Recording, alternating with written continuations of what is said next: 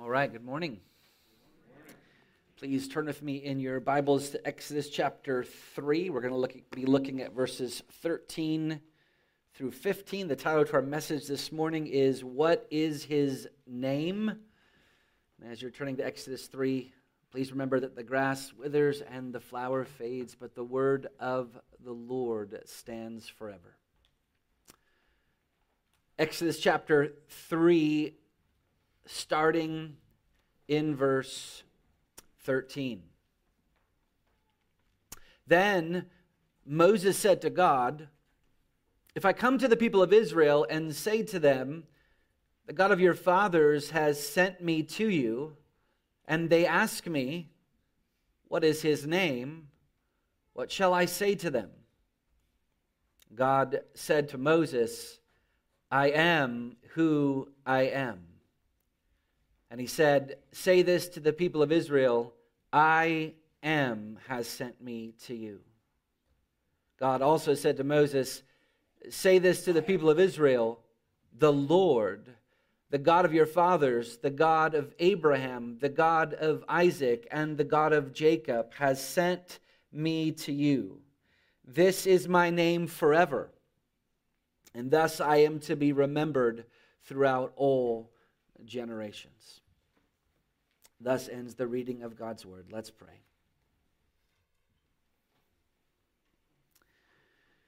Father, we desire to know your name this morning, not, um, not just intellectually, not just to, to be aware of a bare fact, Lord, but to know it experientially in our bones, in our hearts, in our spirits as Moses encountered you on the mount looking at the burning bush, Lord, we pray that your spirit would encounter us now, confront us, Lord, with your name, this name that is to be remembered forever. For we ask it in the name of your Son, Jesus. Amen. All right, please be seated.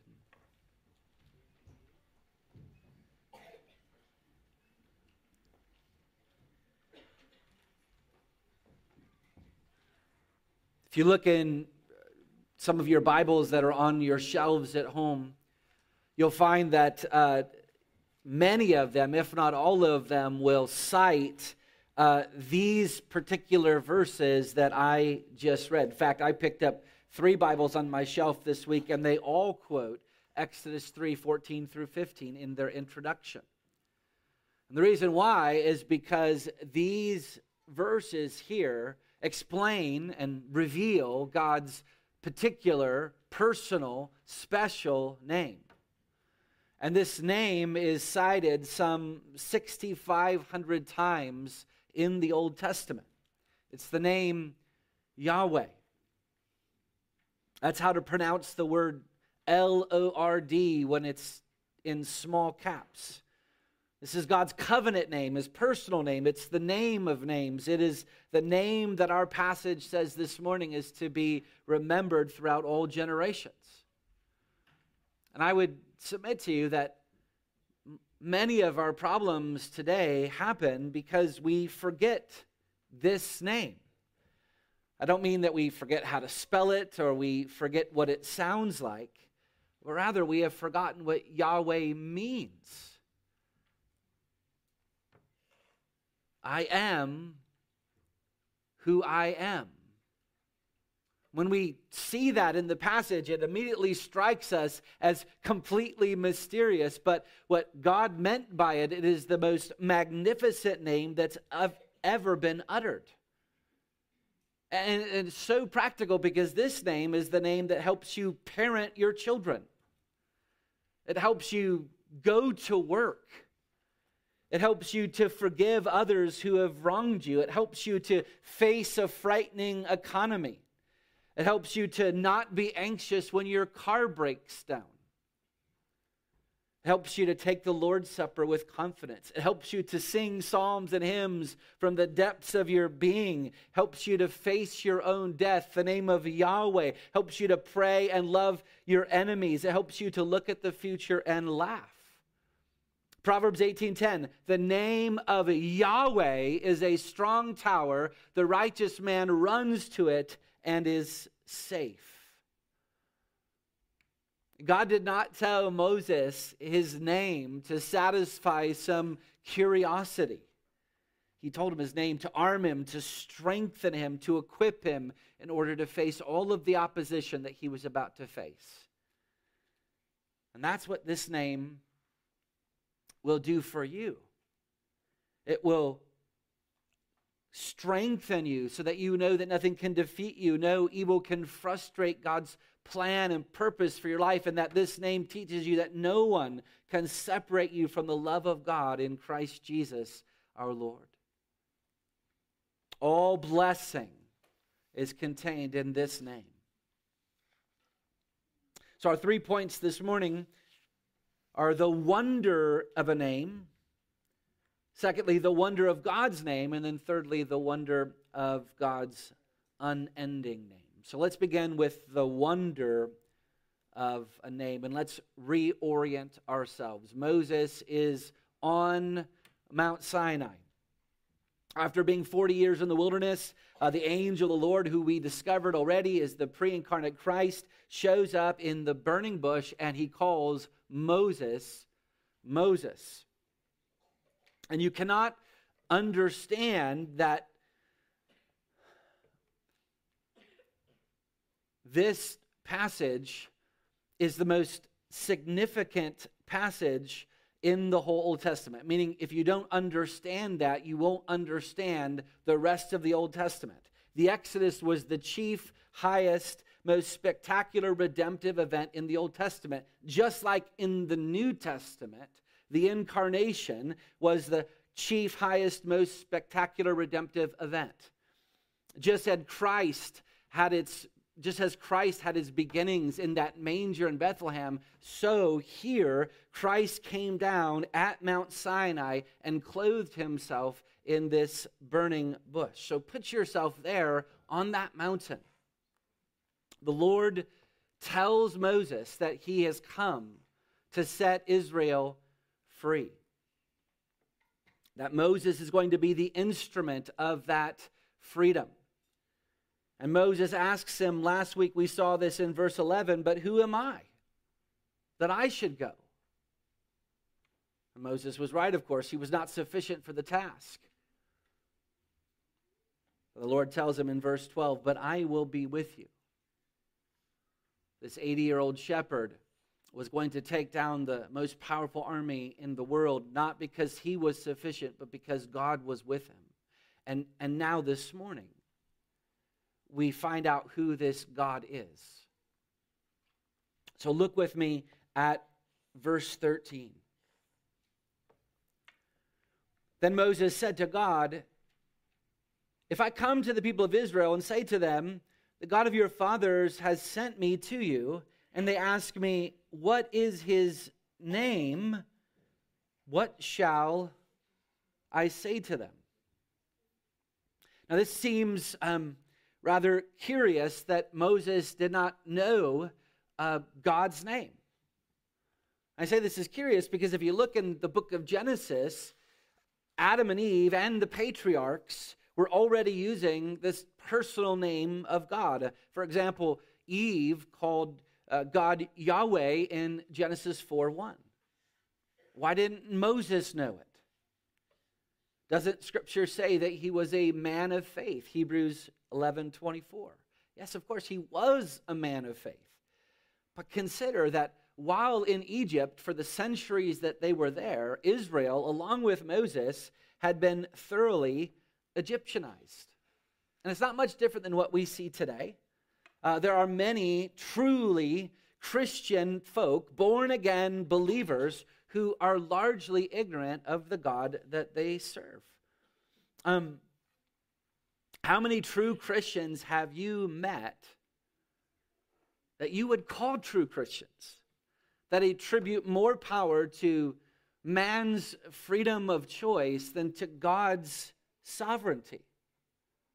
How many times have you uh, doubted the love of God the God who knows every hair on your head. How many times have you done that? See, ignorance of God is a disease that all Christians share. Moses had asked God what his name was because it seems his name had fallen out of the collective memory of Israel. And Moses wanted to know this name so that when he went to Israel, he might persuade them that God had really sent him. You might ask, but how could a mere name persuade Israel? What's the big deal about a name? That's the part of the problem. We live in a world today where we have been taught that names uh, aren't really anything. They don't need to correspond with the nature of the thing that's named. That's actually not biblical thinking. And so we come upon our, our first principle this morning God designed names to reveal the nature of things. God designed names to reveal the nature of things. Names were never meant to be arbitrary or capricious. Um, to name something is to uncover its nature, to reveal what that is. Tolkien understood this uh, in his writing of The Lord of the Rings.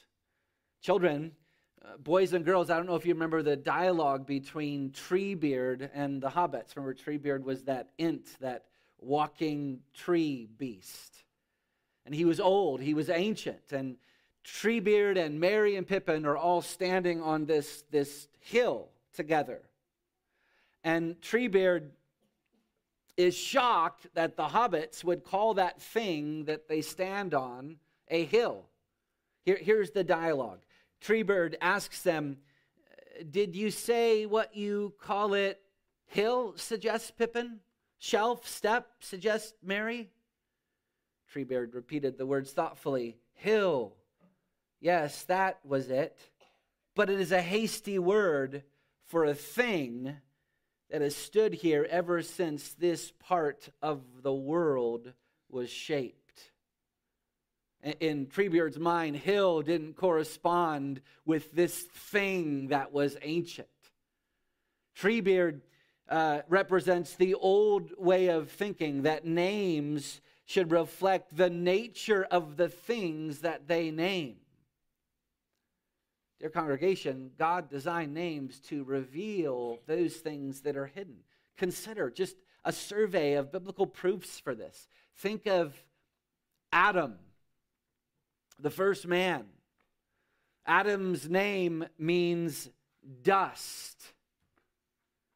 Yes, Adam and all of his posterity share a great dignity because we have been made in the image of God, and yet Adam's very name means dust which means all of mankind are creatures of the dirt, which should remind us uh, who is man?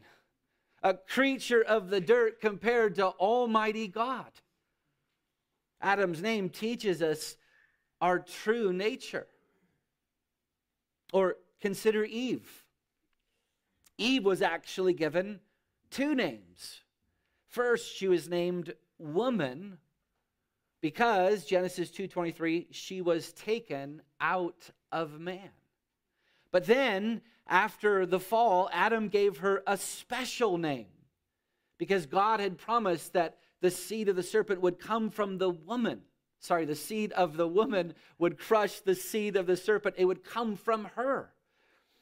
Genesis 3:20 it says then the man called his wife's name Eve because she was the mother of all the living. This isn't calling attention to the fact that she was the first mother, the first mother that would give birth to all other people. It was calling attention that she was going to give birth to the one that would give life to the world. Consider Seth. Adam named his son Seth because he lost Abel to Cain. The word Seth means compensation. God compensated for the loss of Cain, ensuring that this serpent crusher would come through Seth's line. Seth's name teaches us about God's plan. Consider Abraham. I don't know why Terah, who was a pagan, his father, named his son Abram, which means exalted father, but we do know why God changed his name to Abraham. Genesis 17, 5, no longer shall your name be called Abram, but your name shall be called Abraham, for I have made you the father of a multitude of nations. Abraham's name teaches us that Jesus Christ would be a blessing to all nations. Consider Moses himself. Just look back at chapter 2, verse 10. Why was Moses called Moses? Halfway through the verse. She named him Moses because she said, I drew him out of the water. Moses' very name uncovers the wonderful providence of God in saving him.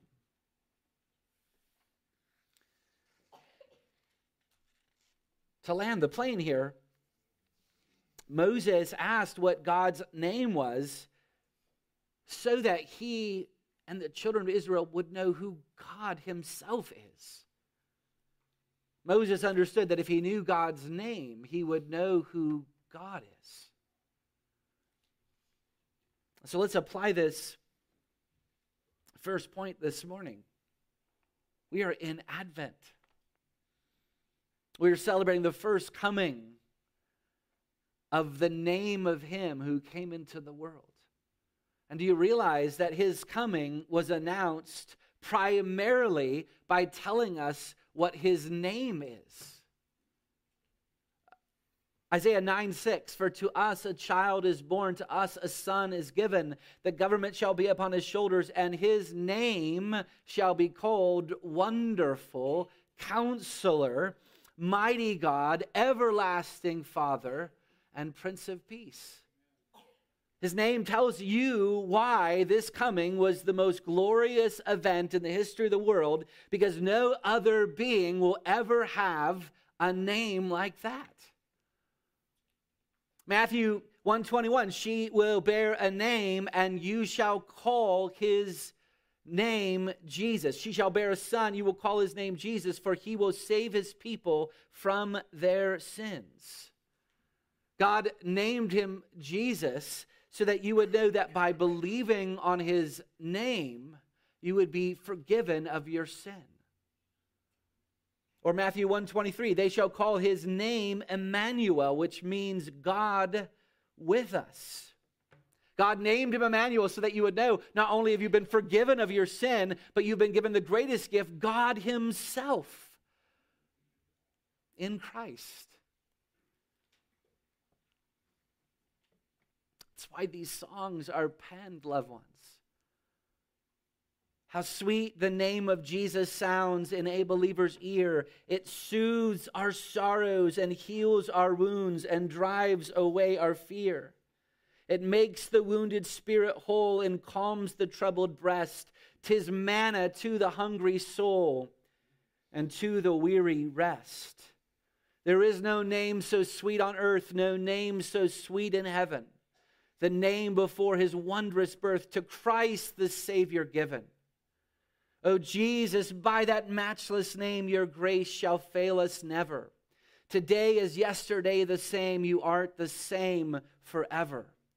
We love to sing around our King and hail him, blessed Jesus, for there's no word ear ever heard so dear, so sweet as Jesus. That's our first point. Names are full of wonder because God designed them to reveal things that are hidden. So let's look at the wonder of God's name, our second point the wonder of God's name. Moses asked what God's name was. How did God respond? Please look with me at verses 14 through 15. God said to Moses, I am who I am. And he said, Say this to the people of Israel I am has sent me to you.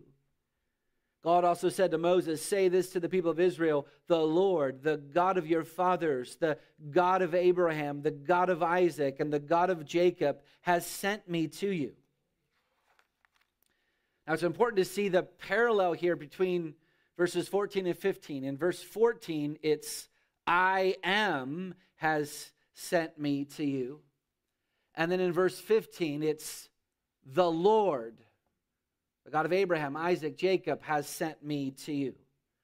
Lord in caps in verse 15 is derived from the same verb to be that makes up I am in verse 14, meaning that whenever you see that word Lord, capital L O R D, in the Old Testament, some 7,000 times nearly, you should immediately think, I am who I am. In the Hebrew, Lord is expressed in four letters uh, YHWH, and some have pronounced this Jehovah, and others have pronounced it Yahweh. Now, this name is different than some of the other words that we use for God. So, the word for God, Elohim, or the word for Lord, capital L, lowercase o r d, Adonai, are not so much names of God, but they are titles of God. And these titles of God are actually applied to men in other places. In Psalm 82 1, Elohim is referred to civil rulers. In Genesis 45 8 through 9, Adonai is used of Joseph being the Lord, the master of Egypt. So those titles can be applied to men, but Yahweh, the personal and special name of God, is never used of anyone else except for God Himself. Yahweh alone is I am who I am. And oh, the utter strangeness of this name, the other worldliness of it. How are we supposed to understand it? Well, consider at least four things that I am who I am means. First of all, it means that Yahweh is self existent. Yahweh is self existent. Uh, what's helpful to, to, to understand this, this terminology is to think about how we use it all the time. So we use language like I am whenever we're speaking about ourselves, don't we? I could say, I am a man. I am an American. I am a Christian. I am Josh. Whenever we put whatever we put after I am in reference to us is what defines us. And these definitions uh, are limitations that are imposed um, from outside of ourselves. But Yahweh has no limitations that come from outside of himself. He simply says, I am.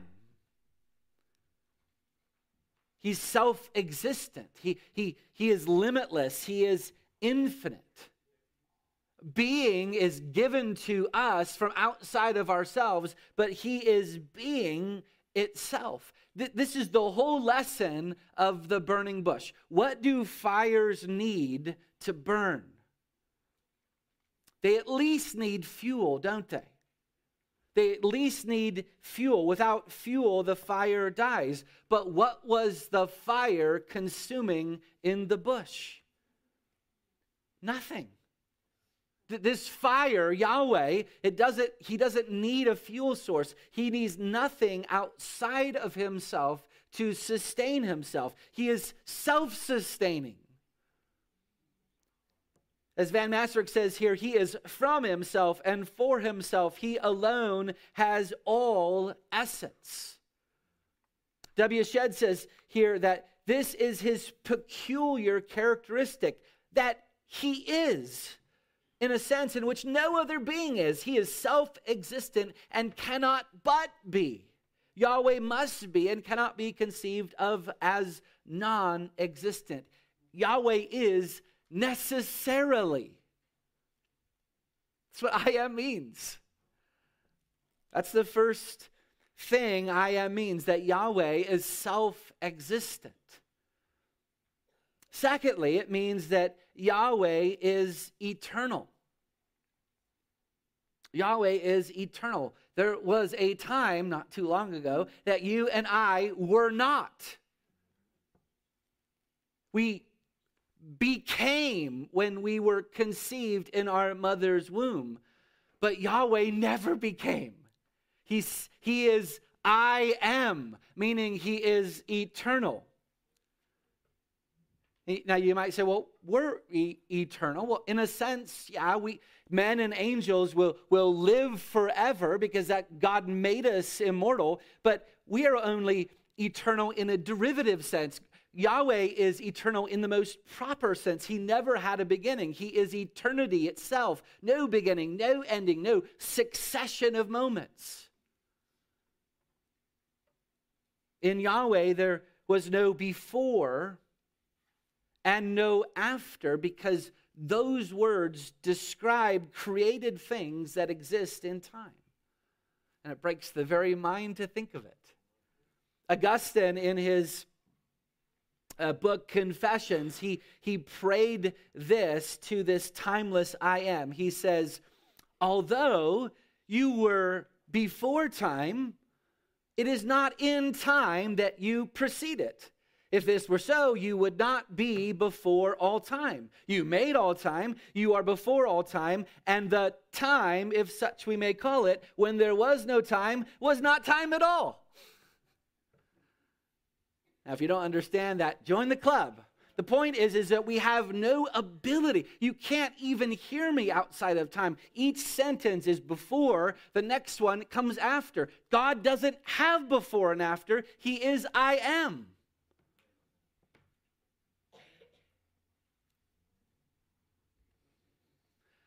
Before Genesis 1 1, there was no before. That's the second thing I am means that God, Yahweh, is from everlasting to everlasting. Thirdly, Yahweh is unchangeable.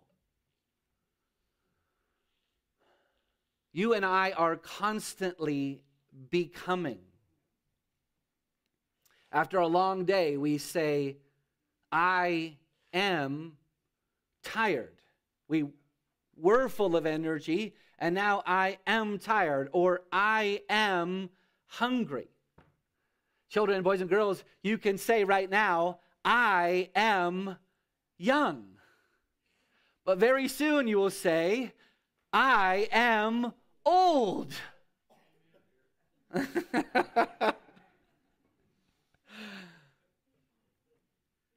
But Yahweh is never becoming something else. He is always, I am, meaning he is unchangeable. It's impossible for him to change. Things that change were something before, they are something now, and they will be something different then. Even our sanctification, we're moving from one degree of glory to another. You are not what you were when you first got saved. But if God ever becomes something other than what he is, then he cannot be I am. Stephen Charnock says here, I am means that I am the same before the creation of the world and since the creation of the world before the entrance of sin and since the entrance of sin, before they're going into Egypt and while they remain in Egypt. That's the third thing that I am means. It means that Yahweh is immutable.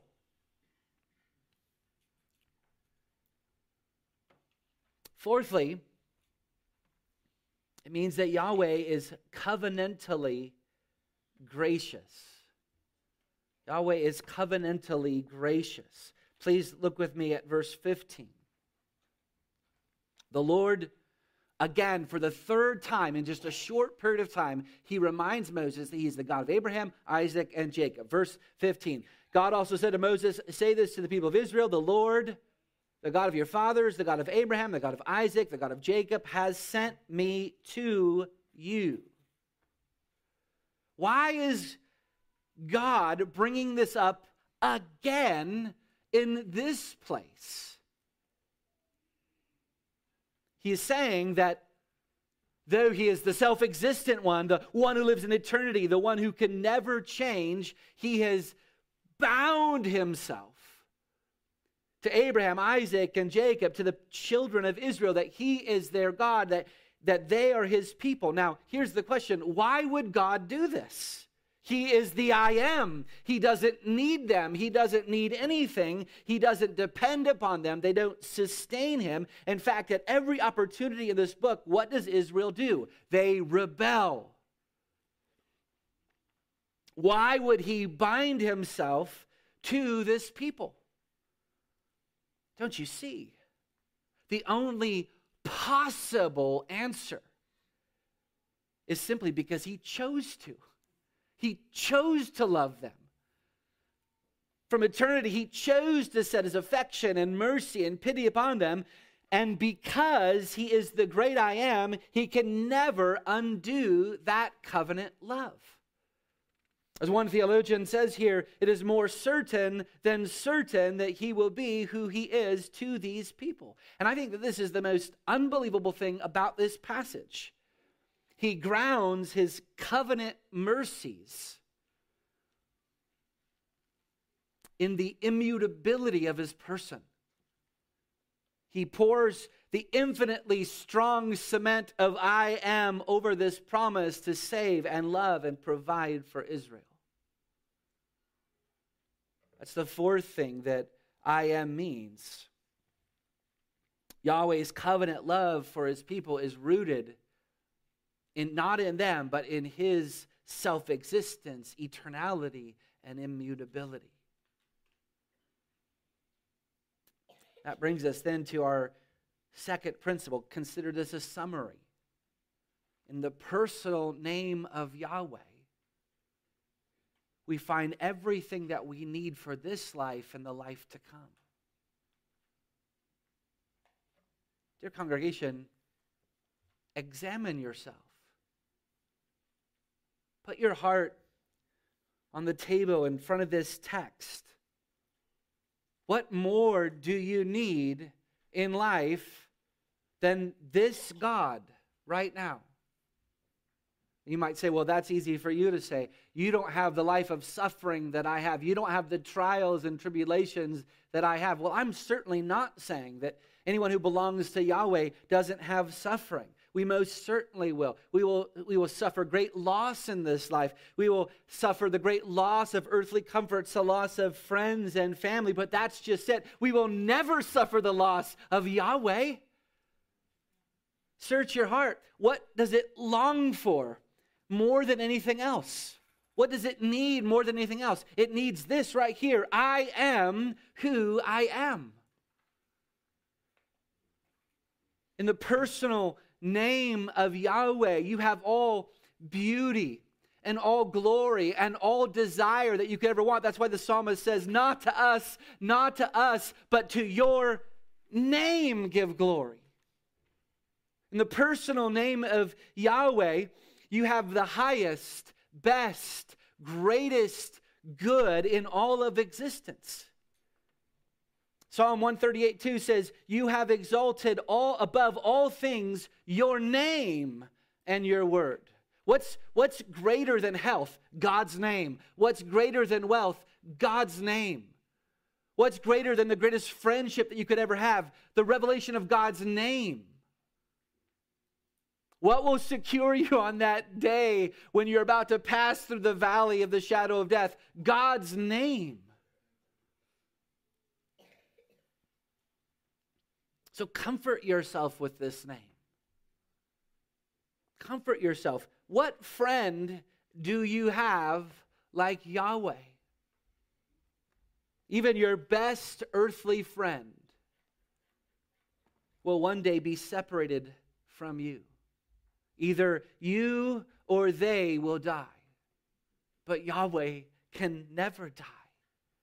He's self existent. He's the one who gives all mankind life and breath and everything else. Your earthly friends, you may have great friends on, on planet Earth, and praise God for that. You might have the best type of friend, the, the friend who selflessly loves you and serves you and is always concerned with you and is always careful to bless you. But they can never give you eternity. But Yahweh can. From everlasting to everlasting, He is God. The great I am can translate you into that third heaven that Paul spoke about, that realm where the most powerful rocket ship could never find. The reality is, is that even your best earthly friends will let you down. Friends break their promises. Friends fail you in other ways often simply because they are mutable, they're changeable, they live in circumstances that they can't foresee. But Yahweh is immutable, He's unchangeable. Nothing can cause the slightest degree or variation in Him. Numbers 23 19, God is not a man that he should lie, or the Son of Man that he should change his mind.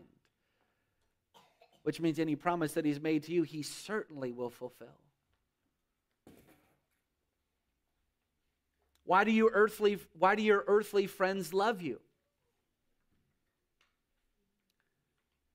Now, hopefully we have friends that love us unconditionally, but most often our relationships are built on some sort of mutual love, some sort of mutual understanding, some sort of mutual relationship, some sort of mutual commonality.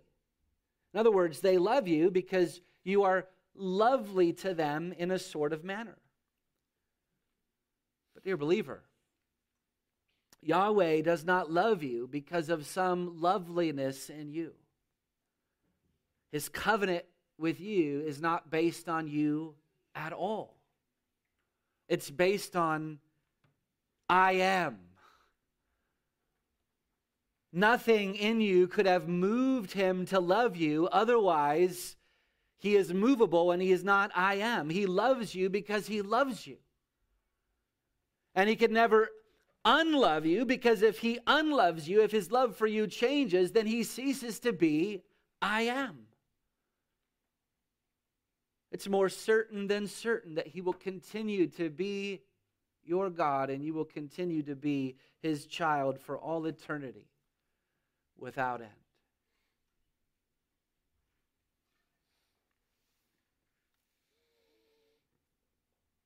So, in the personal name of Yahweh, we find everything we need for life and the life to come. That's our second point. Let's consider, thirdly, the wonder of God's unending name.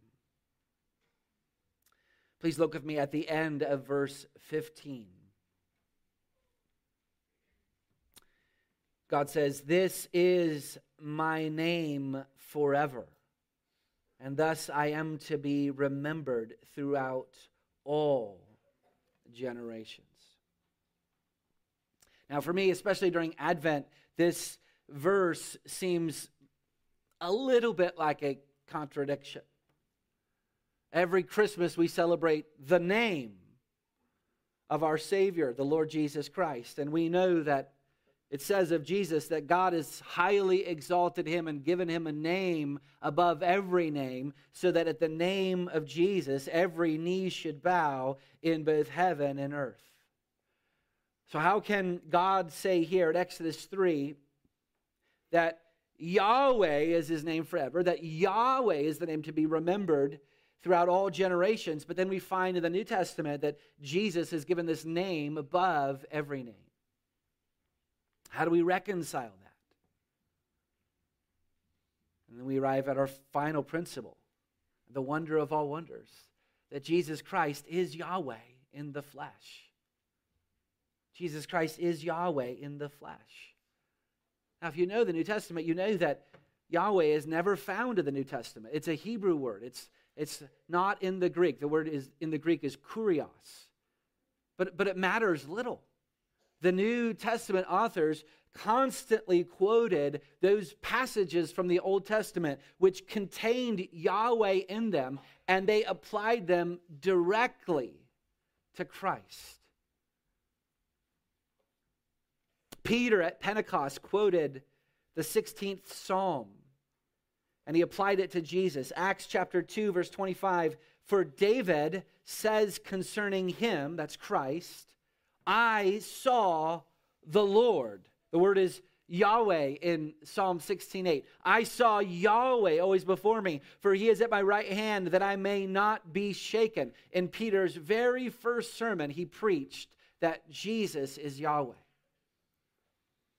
Hebrews 2:10 quotes the 102nd Psalm, also applying it to Jesus. We read in Hebrews 2:10, "You, Lord, Yahweh in Psalm 102, 25, you, Yahweh, laid the foundation of the earth in the beginning, and the heavens are the work of your hands. By the way, if you have Jehovah's Witness friends, they have not gotten this out of the new, uh, the new World Translation. That they make a big deal out of the word Jehovah being the name of God, and they deny that Jesus is. Even in their New World Translation, they have not scrubbed this. Show them it. No, no, Jesus is called Yahweh, Jehovah. Jesus himself taught that he is Yahweh. In John 8 58, truly, truly, he said this to the Jews Truly, truly, I say to you, before Abraham was, I am. And they picked up stones to stone him because they knew that this uh, peculiar and personal name of God only belonged to God, and, and, and a man who did that is worthy of death. Jesus claimed to be him.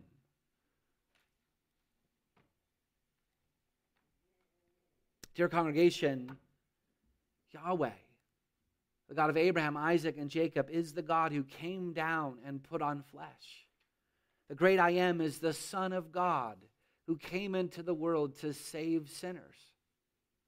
A Christian is a person who believes that Jesus is the great I am.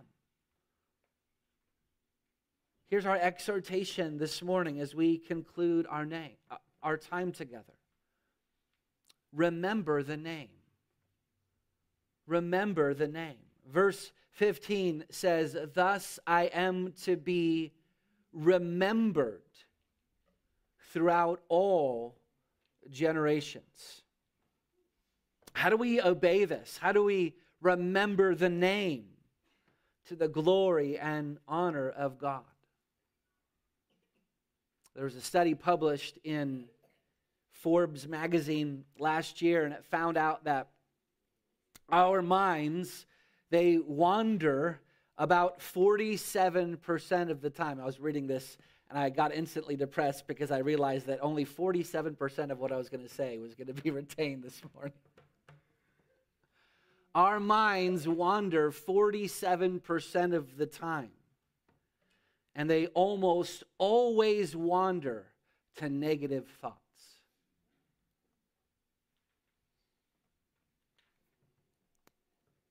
Reclaim your mind. If your mind is going to wander anyway, then when it wanders this week, take it captive and force it to remember I am who I am. Force it to remember that you are defined and you are limited by forces outside of you, but Yahweh is limitless. So when you're tired this week, when you're hungry this week, when you're grumpy this week, say, God, thank you that the I am who I am is not limited by anything. Remember this week that you became, you came into existence. But Yahweh is the one who inhabits eternity. Think about that this week. Remember that in, in God's economy, there's no such thing as before or after. Let your, let your mind just explode when you're thinking about that prayer by Augustine. Remember this week that you are constantly becoming, or if you're on the other side of the hill, you're constantly unbecoming. But Yahweh is never changing. He is the same yesterday, today, and forever. Remember this week that you are in covenant with this Yahweh. And that, that covenant doesn't depend on how lovely or faithful or holy you are. He is the God of Abraham and he is your God, not because you attracted him to yourself. If you attracted Yahweh to you, then he's not Yahweh because he was unattracted to you and then he became attracted to you. That's him becoming. He is I am. He is your God because he chose to love you. As long as he's been God, his decree has been that you are my son, you are my daughter. And if he chose to love you, he cannot unlove you. He must forever love you because he is I am. And finally, remember, remember this week that this Yahweh is none other than the Lord Jesus Christ. Remember that this I am has promised you all things in himself. That's what all of the I am statements are about. I am the bread of life.